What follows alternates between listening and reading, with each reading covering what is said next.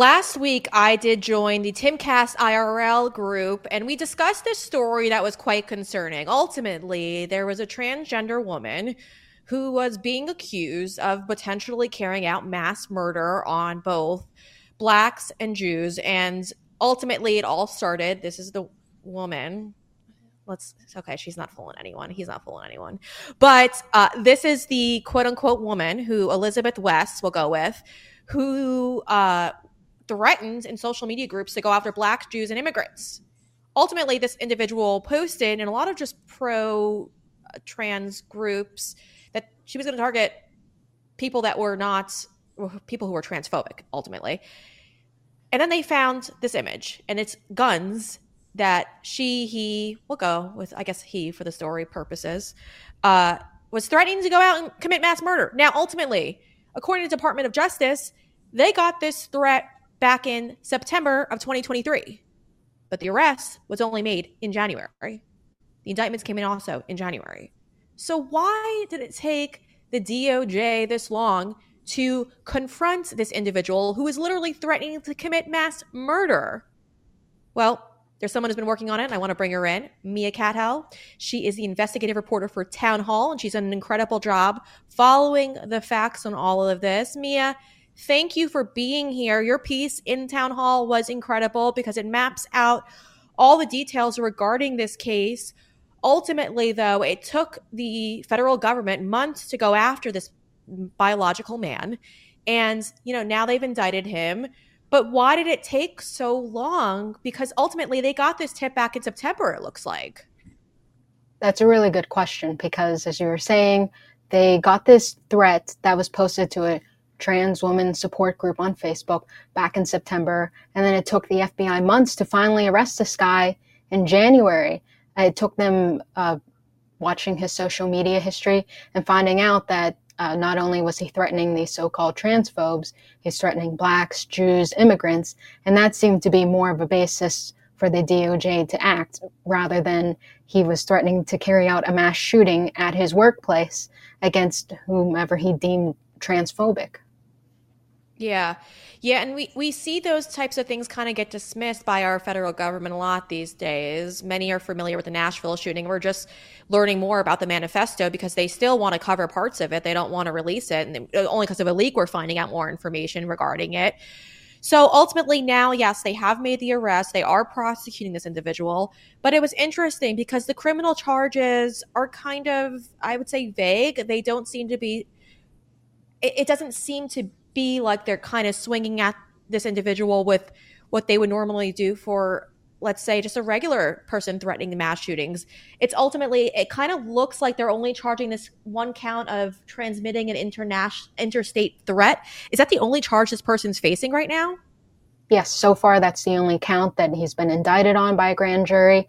And you're right they are dressing it up more with the nazi angle because they yeah. found his social media posts that uh, affiliated with neo Nazis, that were racist, that were anti Semitic. But of course, if the roles were reversed, let's say this was a person threatening transgender people, they would find that threat to be credible enough to already charge him, not spend months surveying him and deciding from there that he, it's a credible enough threat. And so I believe uh, all this other kind of dressings helped to uh, get the FBI to actually move on it. It looked like the FBI was actually deferring him towards mental health services. There were all these back and forth phone calls. They even met up at a coffee shop at the suspect's convenience. And so it seemed like a really slow walking uh, case instead of rushing to apprehend what looks like a very violent individual. Yeah, Mia, you cover these stories stories similar to this quite often. Is is that normally the procedure that would take place with somebody who's threatening to massacre a bunch of their uh, the bunch of coworkers that they deem as transphobic? Is that normal? It, it shouldn't be, you know, that they take so long. Uh, the FBI has, as we've seen, a lot of these uh, shooters were previously known to authorities and previously known to the FBI. So a lot of this is a bit eye opening on the FBI's process to apprehend would be shooters. Thankfully, they got this guy before he did anything because clearly he's been planning this for months. He had a stockpile of 30 firearms. He had kind of manifesto like writings and disturbing drawings, uh, imagining himself as this vigilante killing those who have wronged him, her, it. And so, of course, I believe if the suspect was white and was threatening minorities, the FBI, the mainstream media would be all over this guy. We would know his name, his family, where he went to high school, the first car he drove. But this is something that the media isn't touching and how the DOJ is publicizing it. Uh, a woman with Nazi affiliations. You don't see transgender at all in the public uh, press release that was issued, and so that's that's a fact that's really being buried here. Yeah, and ultimately, I mean, if you look at a lot of the statistics regarding uh, the gender that usually commits violent acts, it's mainly men. You rarely see women. And so I find it interesting when I'm looking over crimes, whether it's those who are biological men who identify as female, they're boosting our stats as females to pretend like we commit, you know, this, uh, murder. And ultimately it's it's not if you look at the statistics before all this transgender um, i'll say nonsense came about it was statistically biological men who were committing these heinous crimes. And now they're pretending like these numbers are going up because they're allowing biological men to pretend that they're female. And they're boosting our statistics regarding these crimes. I just find this all so fascinating. And then when i talk to people i've spoken to several psychiatrists regarding uh, transgenders in you know our country alone, and they're telling me that like they can't speak out on this issue, but they do believe that a lot of these people are uh, who identify as the opposite gender that they're born as uh, do suffer from mental health issues, and normally they would diagnose them with like uh, some type of personality disorder or like multiple personality disorder, but ultimately they can't do that anymore. When I go and I purchase a gun, I have to do a background check. And I was, my jaw hit the ground recently where uh, it asked me what gender I was. And then it gave me multiple genders. It wasn't just male or female. And then the immediate question after that was um, Have you ever suffered from any type of mental health issues? Or have you ever been diagnosed with mental health issues? And so I I believe, and this isn't you don't have to you know state your claim on this one, but I believe that there is something there. It does go hand in hand, and we are seeing an uptick in violence that are committed by transgender individuals, and I'm concerned that our federal government is is ignoring it because they don't want to boost up this narrative that these individuals do suffer from mental health issues, and they don't want to discourage them from coming out as transgender. I guess. We'll see. Um, Mia, you are also focused on another story, which I found to be quite interesting because I've followed other stories around the country for years now regarding farmers who are being targeted by USDA and other entities uh, regarding just you know being organic or or just trying to you know produce products and the government stepping all over them.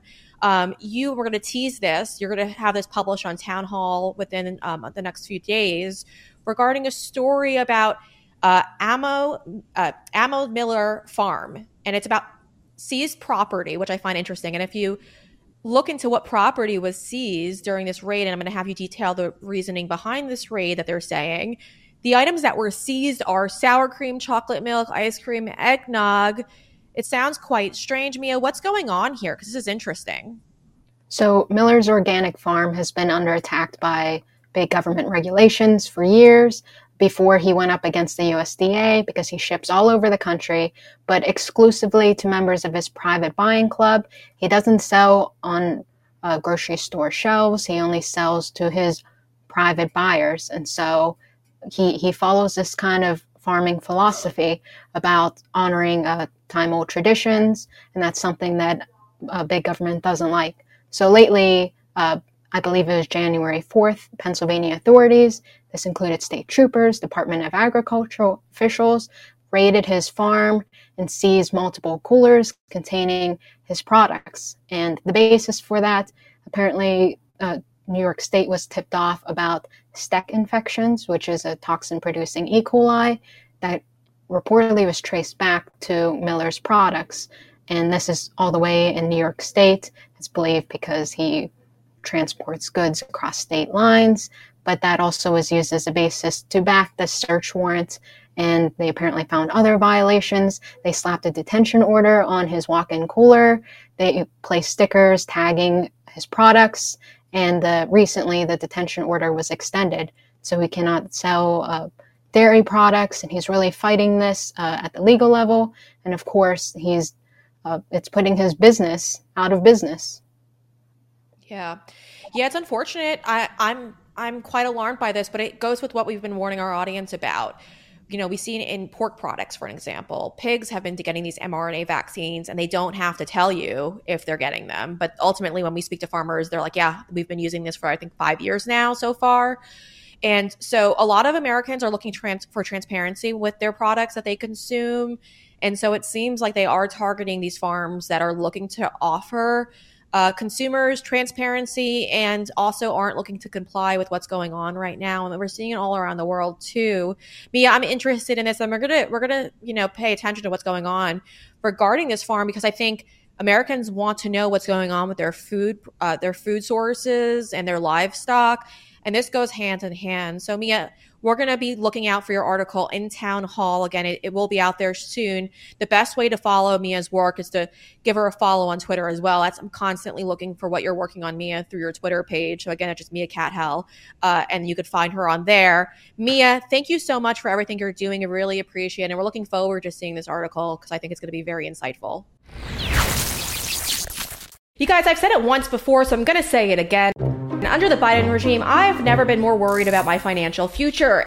I called my good friend Dr. Kirk Elliott because I wanted to come up with a plan put in place to make sure I was secure, and he came with a plan for me to invest in silver. I'm rich. I've got my silver. I'm feeling so much better about my future. I highly recommend you give him a call and just chat with his team 720-605-3900. And you could also head over to his website if you'd like to schedule an appointment. It's kirkelliottphd.com slash Breanna. GiveADerm is all natural products. I use it twice a day. I use it in the morning and I also use it before I go to bed. And if you're looking to pick up a great body lotion, I use it every day. It's incredible. Again, the ingredients all in the back. It's listed. It's everything you can pronounce because guess what? It's all natural. This one's a good one. You have to get this product. Click down the link below. GiveADerm is the product name and the promo code for 10% off right now is Breanna.